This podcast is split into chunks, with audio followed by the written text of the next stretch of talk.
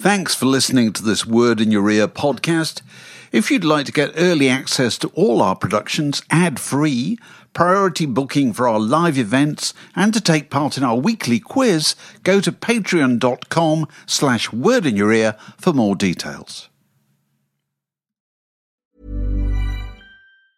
Many of us have those stubborn pounds that seem impossible to lose, no matter how good we eat or how hard we work out. My solution is PlushCare.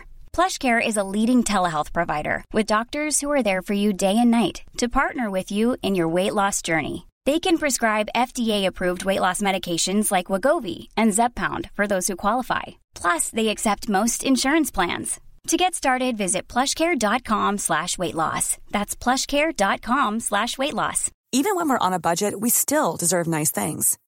Quince is a place to scoop up stunning high-end goods for 50 to 80% less than similar brands.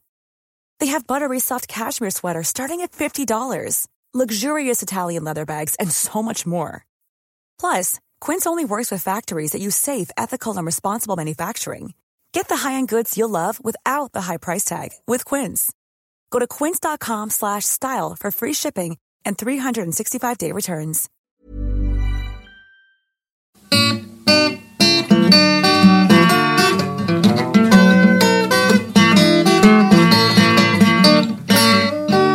You're listening to a podcast from The Word. Well, welcome to another, well, what is it? Word in your attic, word in your ear, word in your shop. It could be anything. When we started doing these things over two years ago, I think our objective was to talk to people who had a lot of records in their house, didn't we, Mark? That was Yeah. pretty much our objective. And I think, I think, I think this time we've we really hit the jackpot. I'm delighted to be joined by Joel De'Ath. Uh, hello, Joel. Good morning. Good morning. Joel is in a is in a, a place in, in a house in East London. I think that's fair to say. I won't be any more specific than that.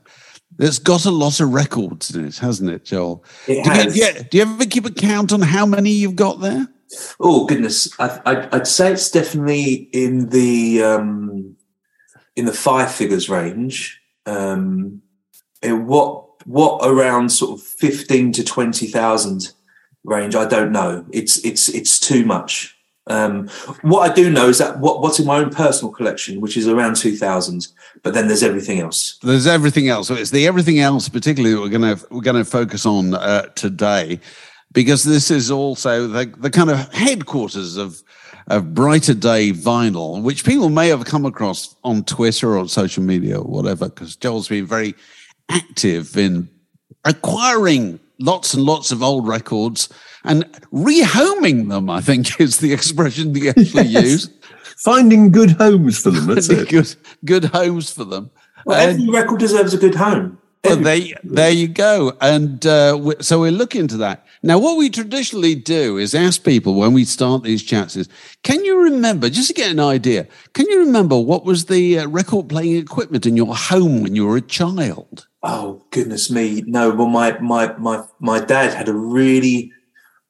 I can't remember the make, but I remember he had a beautiful turntable, beautiful speakers. But he would often just sit in front of the turntable with his headphones on, and just lose himself in the music. But I, I can't remember the make, but it was like a proper turntable with a weight on the back, and it was oh, know, right. so it was proper. don't touch. This is don't touch. Don't even look. don't, don't breathe. two They- p two p So- bit on the on the on the arm to keep No, it down. probably not. Probably far too Probably not, for actually, that. no, it's true. So, what kind of stuff did he listen to?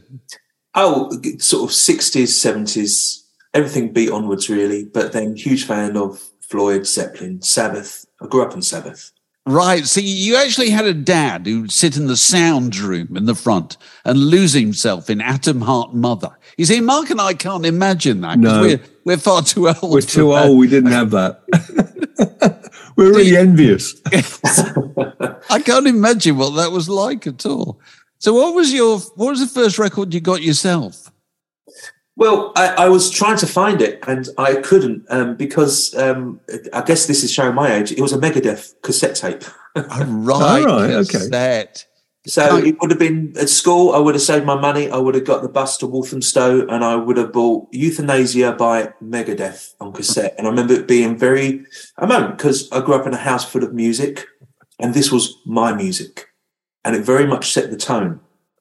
But I, I kind of I wanted to cheat because I thought about like my first record and I thought, oh, I wonder if I can cheat and say like the first record I ever stole.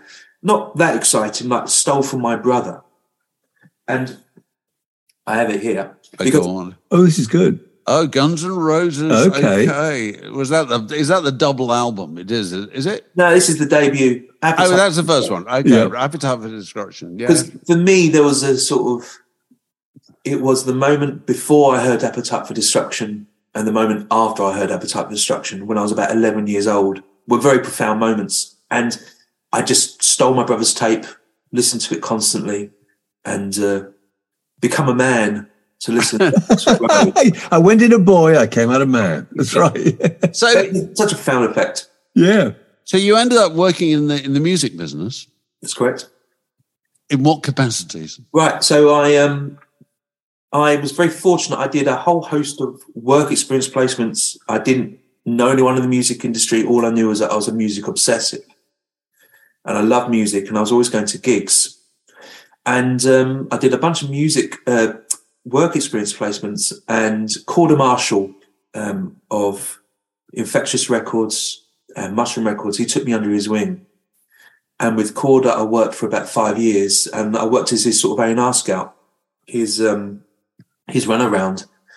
So for about five years, I saw thousands and thousands of bands, the Dublin Castle, and the Barfly, and the Falcon, and running around Camden, then running around East London, and um, would find bands for him, and uh, had a good run for a while. Um, Mushroom and Infectious Records was acquired by Warner. So I was an A&R manager for Atlantic Records, which was an absolute dream come true, considering some of the artists that worked on Atlantic. So who were you dealing with at, at Atlantic? So I was part of the team that brought in and signed The Darkness. It was probably the biggest act I had a part of working in, but working with, which uh, was a bit crazy for a while because they were they were quite big. um, They were huge. That must have been a wonderful feeling when you watch a thing like that just take off internationally. it was it was overwhelming. I was not prepared for it, and and I and I say not prepared. Not that I thought I played. I, I played no role. Um, I think for a while I was kind of known as the kid who discovered the darkness, and that Yeah. was quite overwhelming. And I was not prepared for it. I was not prepared for the sort of attention that brings someone. I was more content going to Sheffield and Leeds trying to find dodgy emo bands because I, I loved emo music. I loved the emotional hardcore scene. I loved heavy metal. So I ended up working with some acts, well, one called Funeral for a Friend from South Wales. Had a lot of fun with. And another artist called Get Cape Wear Cape Fly. Yeah. And, um, it was a it was a lot of fun. But it was it was I, I I definitely think of myself as a kid who kind of got lucky and I was not prepared and I wasn't perhaps looking after myself and uh, I was perhaps behaving as poorly as some of the bands that I was uh, following. Oh, right. Okay. Okay. So you came to a point where you didn't want to do that anymore. Well, I I, I didn't have a choice. Atlantic fired me, um, and uh, and I ended up in band management. And I managed a, a number of bands. The biggest being a band called The Joy Formidable from North Wales, and we toured the world. Um, that was a lot of fun. And then that didn't work out. So then I joined Sony Music and I relaunched a label for them called Music for Nations, which was a classic heavy metal label from the 80s and 90s.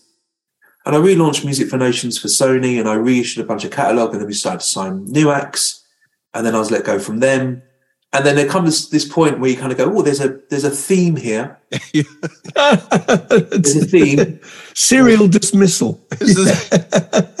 and it, and it and it provokes a, a lot of self reflection, and you kind of go, "What's going on?" Because I I have a talent with music and artists and bands, but there's something that kind of keeps on reenacting, and then that led to the last five years of my life, which is sobriety, becoming a psychotherapist, and buying and selling secondhand records. So, so the latter two kind of work together, don't they? I, I'm interested in this. You see, you, you've got the second-hand record business, which is your way of kind of subsidizing your training and, and redirecting yourself into psychotherapy. Is that is that fair to say? That is fair to say. I, I never knew how expensive it would be to train to become a psychotherapist. Yeah. It's enormously expensive, um, and uh, and I, I needed to find something else to do that could pay for it. And I and I toyed with managing with bands, but managing bands is it's all encompassing. It's it's too much. It's so overwhelming to to to to look after someone's career. I take it very seriously. And any time I've worked with a band, I've wanted to give it my all, and I knew I couldn't split that. Right. So I, my father gave me his record collection. Um, that led to me this growing interest of records. I started to buy collections, and then I started to sell the odd record. And then I realised that I absolutely loved it. I loved, yeah, the whole process of sourcing records, buying them, and then selling them. And I ran a, a little shop with a, a friend Yeah, you had a physical shop, didn't you? briefly, As yeah. well as yeah. Have you still got that? No, we we kind of split our businesses about two years ago because I wanted to run things a bit differently, and I had my psychotherapy training, and there was this moment where I thought I could run a shop, and I had this ambition of being the sort of banquet of the East because Banquet Records, I love what they do. Um, they do new stock, obviously, and they do the in stores, and I thought there's nothing like that in Essex. But again, I saw a path which meant a tremendous amount of work, a lot of involvement, and I didn't know that I could do that and the psychotherapy. So I thought, well, what aspect of it of what I do I love the most? And it was buying secondhand records, and it was music discovery. And thus I just decided to do it myself, and we split the businesses. My old colleague still runs a shop up the road, and then I run what I run here from my my house. So basically, what, you do, uh, if I can understand this, is is you um, you know if people want to buy records from you, you uh, you, you they contact you via WhatsApp. They get on a WhatsApp group, yes, and then on Thursday evenings, very exciting. This I took part. I saw this last Thursday. You you publish on WhatsApp a load of videos of you flicking through your most recent acquisitions. Is that fair to say? And then and then if people want those at those prices, they they contact you via WhatsApp, and so you you sell them. You so you you you got every all the all the parts of the service of a shop, other than the actual shop. Is that fair to say? Thursday nights, seven thirty on BBC One, Top of the Pops. No, it's Don't touch that dial. Thursday nights, seven thirty. It's the it's the flip Through Thursday, which is which I've been running now for two years, and that's it. I I it- what what used to be like a box of records is now eight nine boxes of records, all priced up, all graded up, all ready to be bought, and then that gets published to WhatsApp to my. And where are you buying them from? Are you buying them at fairs or buying them from individuals or, or I- as you say, I- acquiring whole collections? Or I'm acquiring whole collections. So I have adverts that are everywhere. So if you're in, if you've inherited a collection or you're downsizing or you just don't want to play your records or you don't play your records anymore, I get lots of calls from people who who say this is the third time we've moved in 20 years and the boxes of records have still stayed in the boxes. They've not taken we've not taken them out. We just don't listen to them anymore.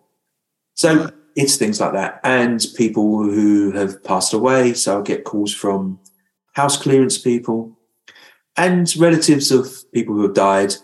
So I travel all over the country to see wonderful record collections, some I'm fortunate enough to acquire.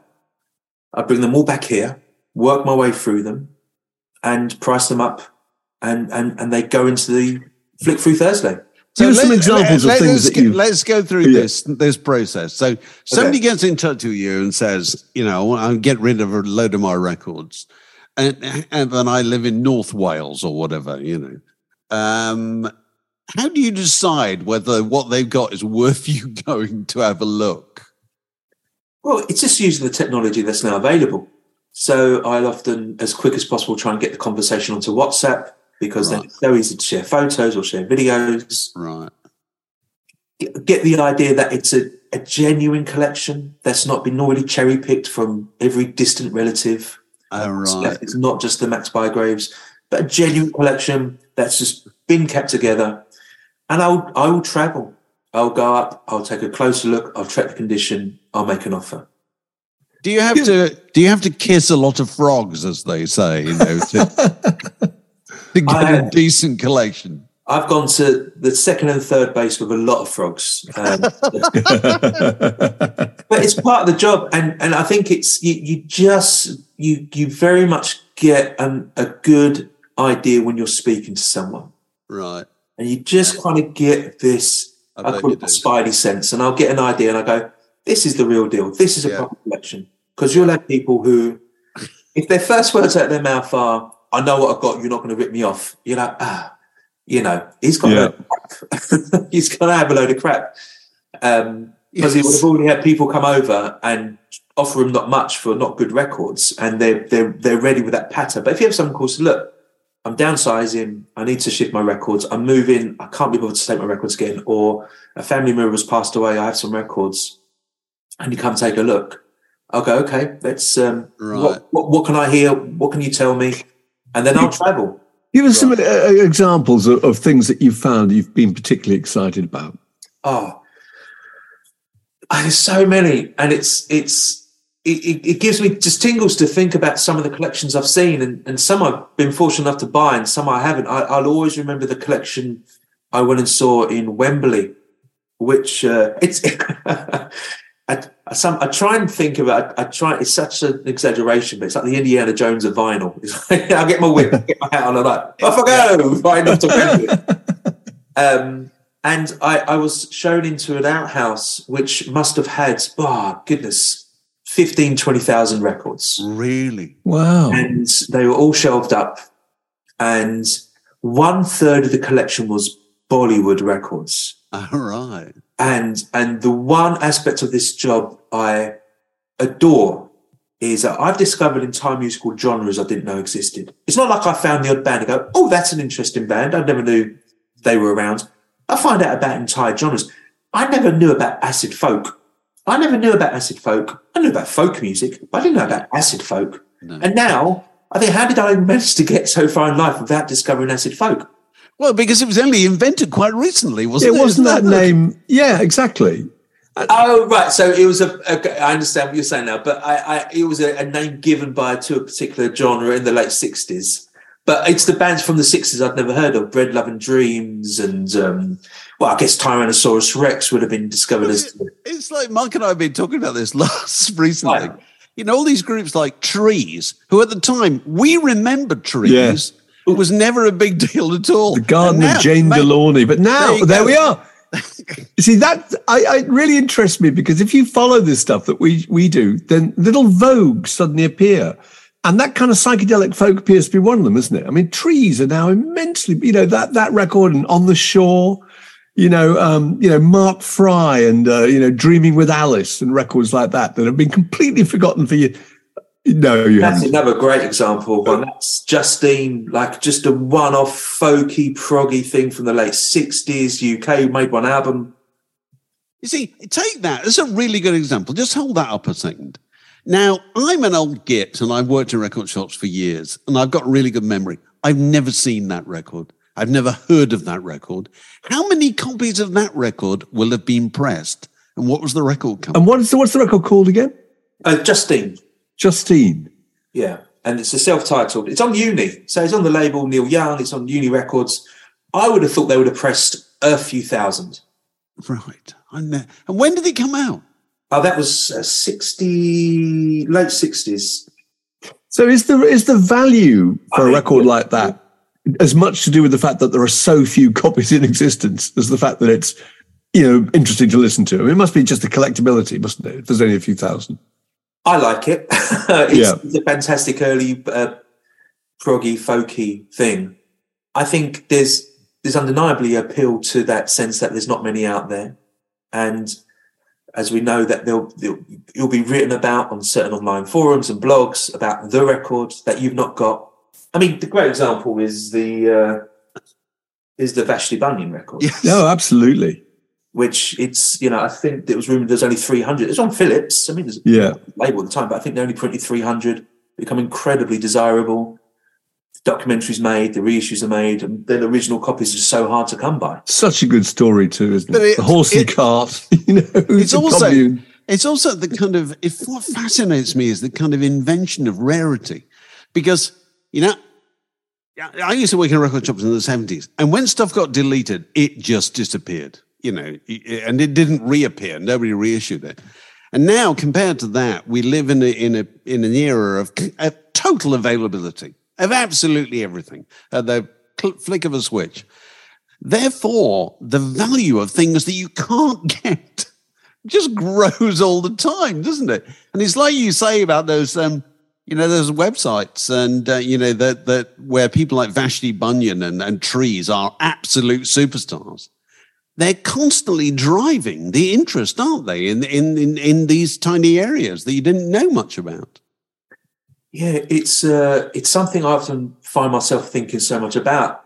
Having worked in the music industry before the internet and then after, and how this availability of certain things, but then also the scarcity of other things, or you're you're becoming aware of things that were just forgotten about, but now they become quite desirable. It's a really peculiar mixture. It I think it's about what drives you and what drives you as a music fan and as a vinyl fan. Yeah. And what part of it is it being a collector? What part of it is about being uh, a music lover?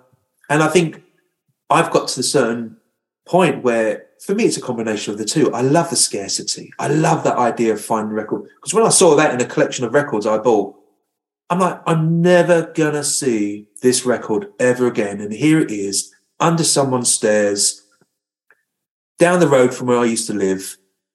This is what the story of this is just unbelievable. I, I paid a fortune for that collection, and the, the the guy almost fainted when I offered. So how much? I said, "You've got an incredible record collection, and I really want it, and I'm going to keep most of it myself." but you know, it's it's it's glorious. I was talking about Wembley. I got completely distracted. Oh, right, yeah, go on. Yeah. And it's just like it's somewhat linked. It's it's these very normal looking houses which ho- house, you know, they're libraries. They're libraries of records. And and what I loved so much about this collection I saw in Wembley was I was I was I was in my element because the people left me alone and I was there for five hours going through as many of these records I could.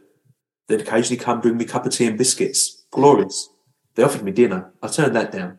But you just as long as I'm there with my phone and I'm jumping on eBay, Discogs, Spotify, YouTube, just to kind of get as much information as possible. Sometimes I, it's you know it's sad when I don't get collection, but think what an honor, what an honor just to have a little, you know, see a part of this person's life because that's what a record collection is Mm. A Spotify playlist is it says so much, but to make that commitment of that buying the record, keeping it, putting it on the shelf, you can tell a lot by someone by their record collection. And, and I, I get to see many people's lives through their record collections. Um, I, I was shown out of the outhouse in Wembley, and then they go, oh, "We're not finished," and they showed me into another room where there was like another five thousand records, all sealed Sealed. they bought they were hoarder and they just bought and bought and bought and bought and they were box sets or still sealed and I offered an eye-watering amount of money and then I later found out that a rather large famous London store with multiple multiple stores offered way more than I even offered and they got the collection and it but it's yeah like the one that where I bought the Vashti Bunyan there's this little I walk past this house and it just looks like a normal house. And you open up, and, and through their records, see a someone's entire life story. Yeah. And it's it's somewhat heartbreaking to buy that and then separate it. But then I get all a little bit sort of grandiose. I kind of think I'm a I'm just a temporary custodian for these sound vessels. Mm. My my job is to if you look after these records, they will outlast all of us. So my my job is to find the ones that aren't loved anymore, give it a bit of TLC, find it a new home where it will continue to be loved and it will be loved by the person who gets it after that and loved by the person that is, is loved after that. And what what a part of I'm playing a part of this vinyl records journey. And Mm. that I, I absolutely adore. You started so, a thing in lockdown, I think, where you were the kind of mystery vinyl packages where you you you talked to people and you got some idea of what their musical taste was, and then you sent them a selection of stuff you'd chosen that if they thought they might like. Is that right? That's right. Yeah, I did that with my old colleague in the old shop, and oh, that was so much fun. Because that's a brilliant thing. People can go to record shops. They couldn't. They couldn't browse. They couldn't take a punt. They couldn't go. Oh, that looks interesting. So we just try to be that for them through these monthly packs. And it was a lot of fun. It was also a lot of pressure because when you'd been sending records to the same person for about 18 months, if I only sent that. Yes, absolutely. yeah. so it, it became too much. And that's when the sort of, for me, the flick throughs, the flick So it's a kind of evangelism, isn't it? Mom deserves the best, and there's no better place to shop for Mother's Day than Whole Foods Market. They're your destination for unbeatable savings, from premium gifts to show-stopping flowers and irresistible desserts. Start by saving 33% with Prime on all body care and candles. Then get a 15-stem bunch of tulips for just $9.99 each with Prime. Round out Mom's menu with festive rosé, irresistible berry chantilly cake, and more special treats. Come celebrate Mother's Day at Whole Foods Market evangelism. Yeah, yeah, just trying to kind of turning people on to stuff. Can you give us some examples of, of, of records that you, you you connected people with and they were particularly excited about? The one that always comes to mind is that I, I sent someone a, a, a, record by a band called the Nightingales, which were like a, a jingly jangly 80s indie band. And he's like, that's my new favourite band ever. You've, you've, you've yeah. introduced me to my new favourite band. And I was like, wow, that's been on the shelf for a good while. We weren't able to sell it. This is great. Yes, I'm sure. Yeah but you you you you you get an idea what people like, and occasionally it really hits. And I was I was really always expecting every month for a bunch of people to say, "Going to send these back," but more often than not, people are like, "Well, not quite right for me this month, but it's fine. It will right. sit nicely on my shelf," and you're like, "Oh, okay." So I think people were really into the idea, even if they weren't always into the records we sent them. So how, let's talk about prices. You've got a David Bowie record behind you there. Um, First press stereo UK. Okay. How much? If you were selling that? If I was selling that, I, I, I, that's one of the better ones I've seen. I think that would be edging towards a thousand. Really? Yeah. A spine. So you say you say first press. It's a so yeah. Tell us the tell us the characteristics that make you uh, uh, uh you know uh, think it's worth that much. You say first pressing. How do you know?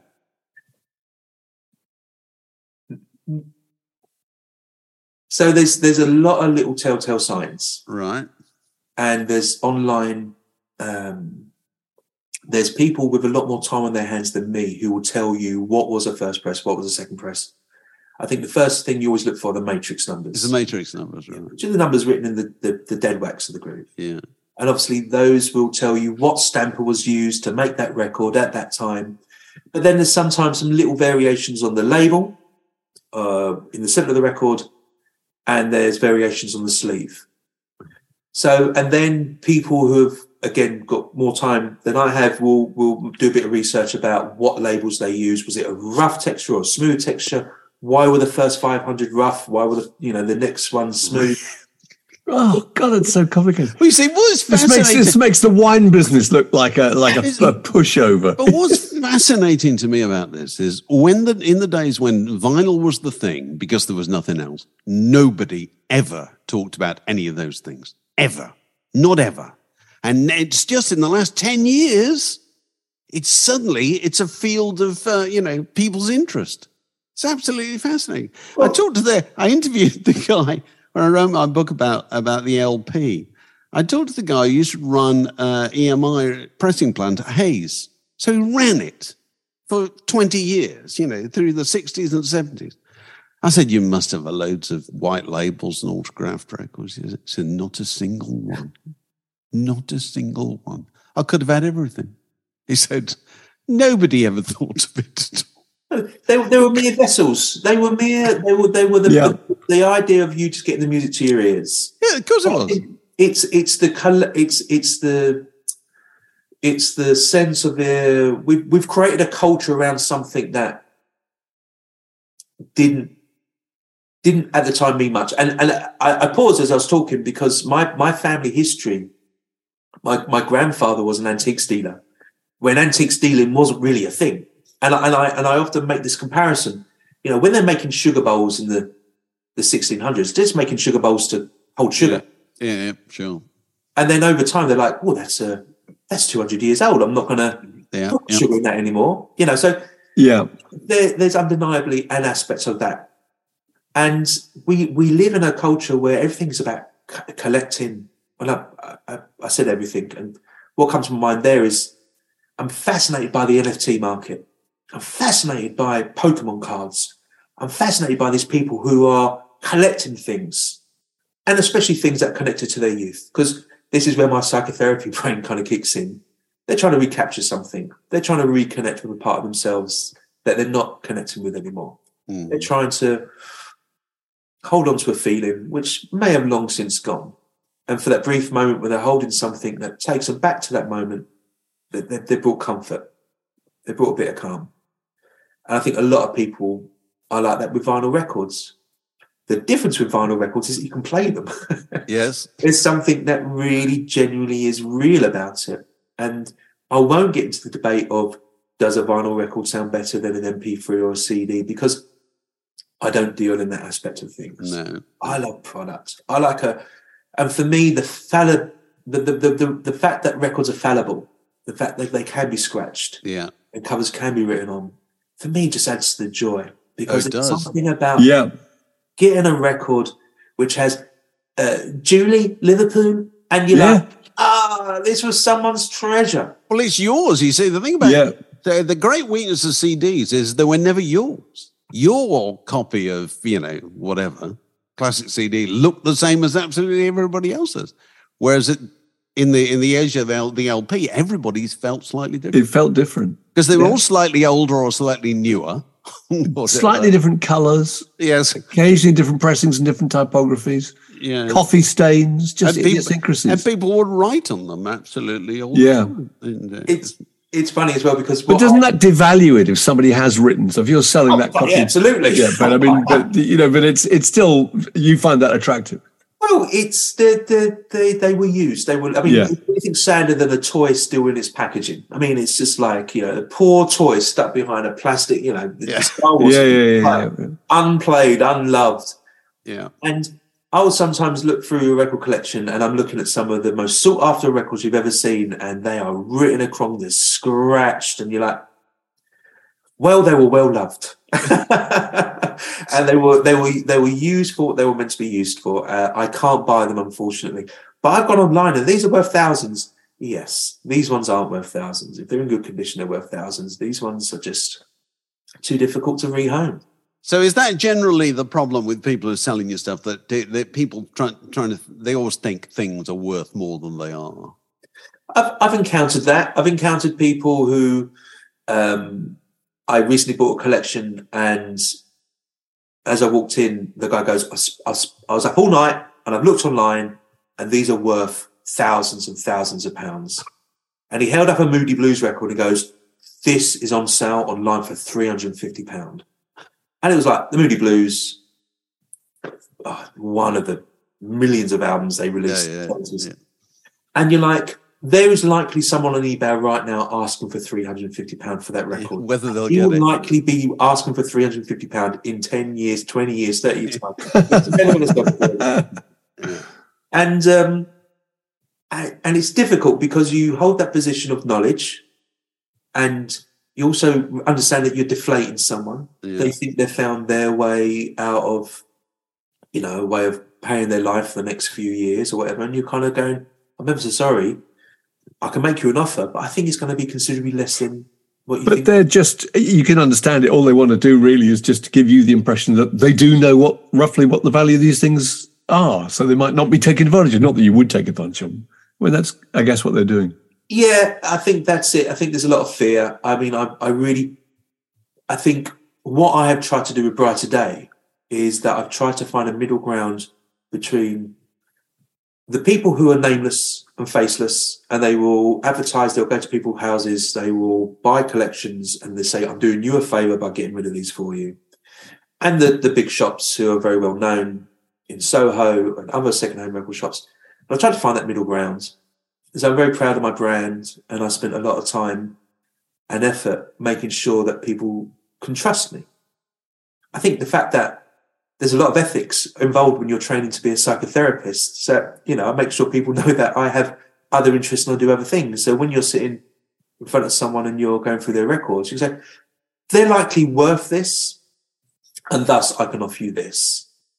And there's always many ways to skin a cat. Sometimes I've sat in front of record collections and gone, these two records are worth this.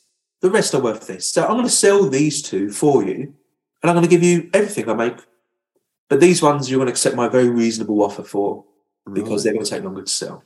So are they surprised by the things they've got that are valuable? Uh, uh, they're very often not the ones they think are valuable, is that? Well, they I think they coincide valuability with popularity. Yeah. But that's a Beatles record. Well, they printed a lot of them. Yes, they did Yeah, quite well. yeah, yeah, yeah. You know, so there's uh, there's that people marry up things that don't usually, you know, measure up. So when you're when you're called out, you know, and you're very often, you know, people have been bereaved, and you know, there's dad's record collection, like mine, whatever, in the attic, and they want to get rid of it, you know, um, which must be interesting and poignant in its own way. What are the kind of things that you're you're hoping might be there? You know, do you have, you know, Vashti Bunyan you talked about, you know, earlier on. Is, is there- is there stu- stuff you're always looking for? You're thinking, I'm so, I'm eventually going to come upon a copy of this, that, or the other. I, it, it- what occurs to me immediately is just a genuine collection, a collection that's not been picked through dozens of times, and you're left then with the, the remnants of what was. So you can, you can tell when that's happened, can Yeah. you? Well, when you see a record collection and you see, I'm seeing everything but the Beatles, and they're like, oh, yeah, yeah, the cousins come over and took the Beatles. Yeah. I knew this was missing the Beatles or Pink Right. Floyd or something. Yeah, yeah. But what am I looking for? I think Yeah, there must be a holy grail, mustn't there? There must be a few records that you just think I'd love to get, like that Vashti Bunyan. that Obviously. was an absolute holy grail. I mean, Yeah, I, yeah, I, bought, yeah. I bought a reissue just a month before, thinking I'm never going to find an original, and and and the vinyl gods blessed me that day. Um, for me, going through a big folk phase, it's just just nice original folk like Shirley Collins and anything David Graham, just like Right. man, it's just a, a joy. You got folk roots, new roots. I can see down there. Yeah, it's an absolute. Just, Is that is that really valuable now? Ori- originals? Yeah, Originals. yeah, uh, a few hundred perhaps. Um, that's an Australian original because they printed it in UK, New Zealand, and Australia for some reason. So that's Right. Australian original. Yeah. Um, just authentic collections because for me, I, I I try to just cater for everyone's tastes. And also, I, I, I, I'm not in a position to turn down a collection just because it's not my type of music. One of the most significant collections I bought was a reggae collection. And the, the knowledge I gained by the time I reached the end of that collection, working my way through it and learning about Studio One and the Yeah, different yeah. various pressings and Yeah. you just you just sort of you just take it all on board and i grew up in a house full of music and i worked in the music industry for 20 years and i've learned more running it? record shops in four years than i did But this is the, is the great truth about music is that it, is if you know a lot about it, all you mainly know is how little you know. You know, because there are a whole other worlds over there that you will never have time to get into, and you know, unless work what works bring, brings you into contact with it. You recently bought. Uh, the collection of the late Roger St. Pierre, who was a kind of journalist, collector, expert on kind of soul and R and B. Is that fair to say?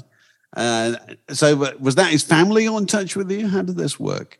yeah so his son-in-law got in touch um, he'd been following me on twitter for a while um, roger had passed away and he reached out to say they're working through his estate some items are going to go to auction some items we're going to keep and then there's the other items at some point would you like to come take a look and it, it took a while because there was lots of other things that took priority understandably and then on christmas day i got a message saying i think we're ready for you to come take a look Christmas. Day. Wow. Ho ho ho!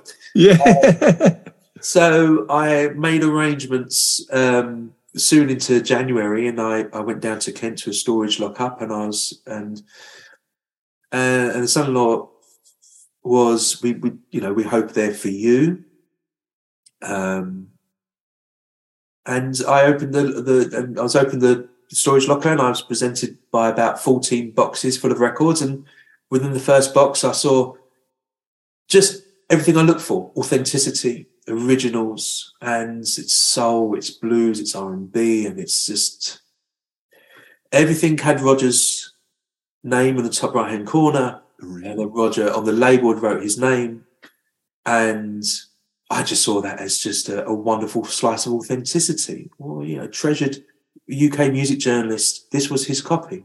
Yeah. And I asked, and I got to meet Roger's daughter who who joined us. I said, "Would you mind if I told people? I mean, they're going to know because his name's on it. Yeah. I tell people this was from Roger's collection, and she gave me permission.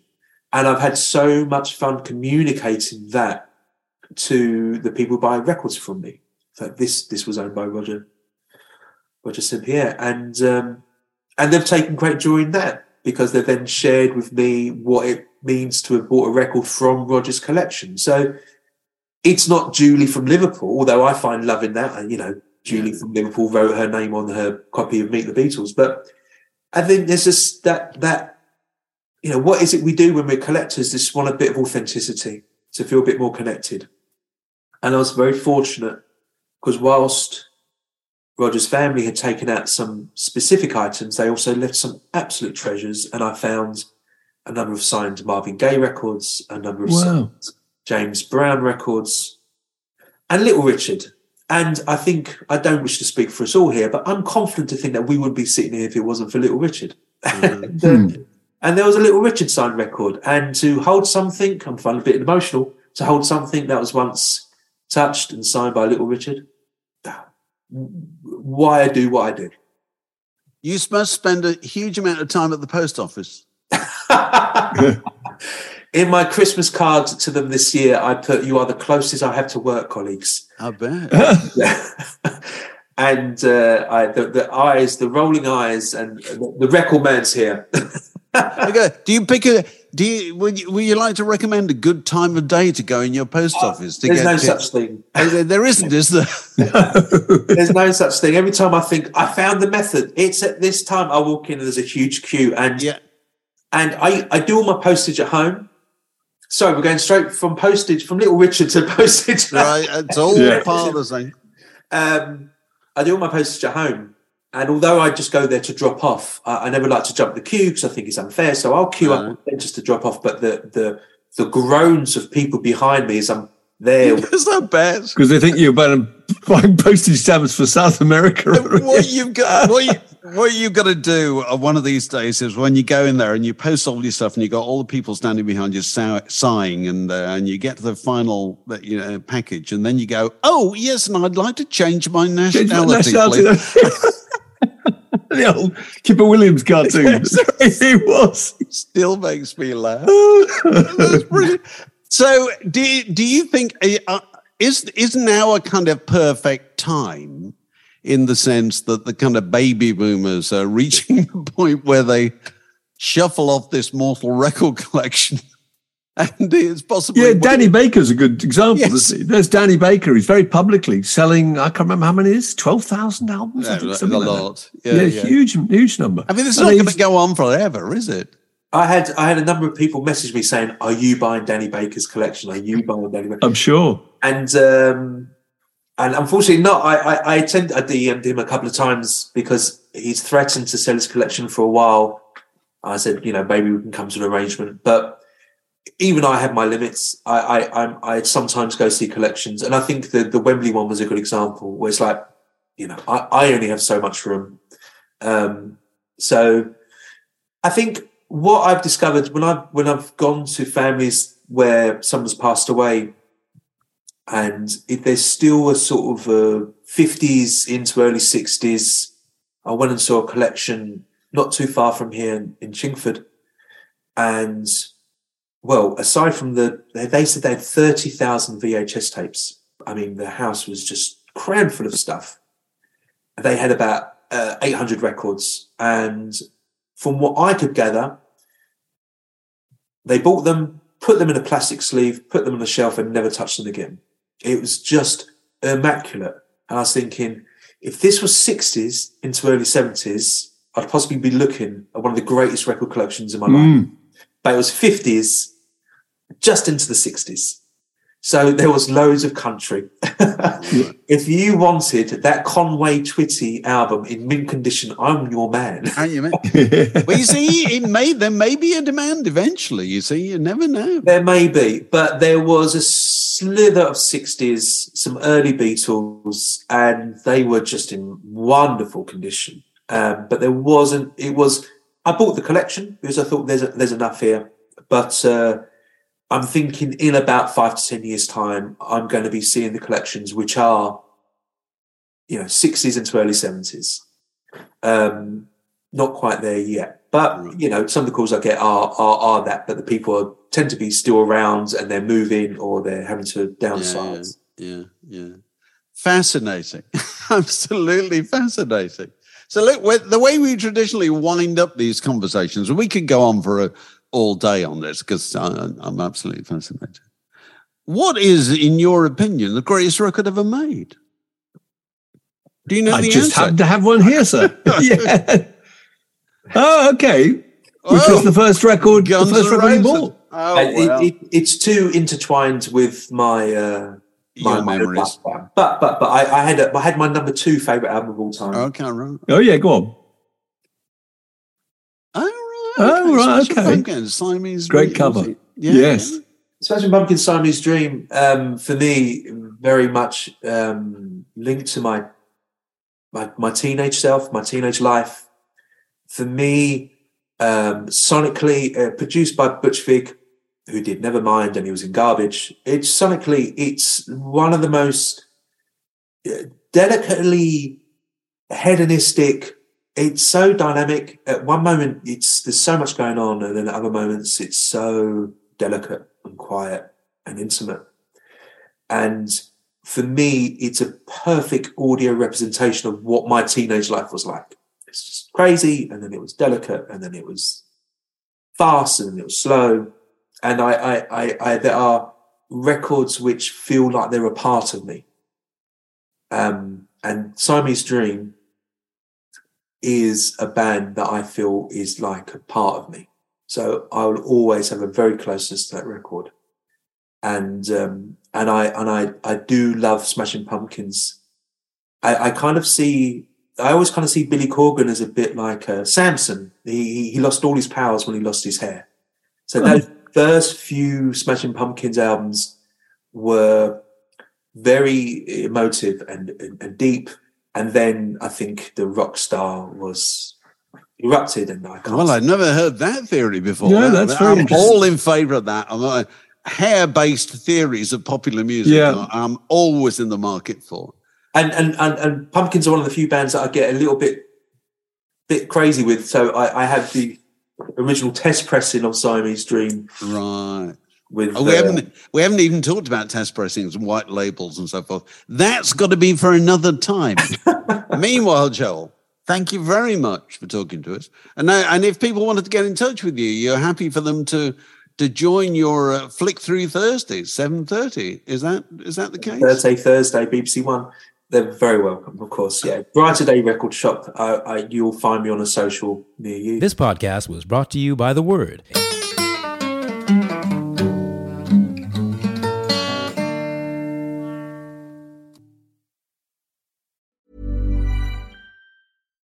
Flexibility is great. That's why there's yoga. Flexibility for your insurance coverage is great too. That's why there's United Healthcare Insurance Plans. Underwritten by Golden Rule Insurance Company, United Healthcare Insurance Plans offer flexible, budget friendly coverage for medical, vision, dental, and more. One of these plans may be right for you if you're, say, between jobs, coming off your parents' plan, turning a side hustle into a full hustle, or even missed open enrollment. Want more flexibility? Find out more about United Healthcare Insurance Plans at uh1.com.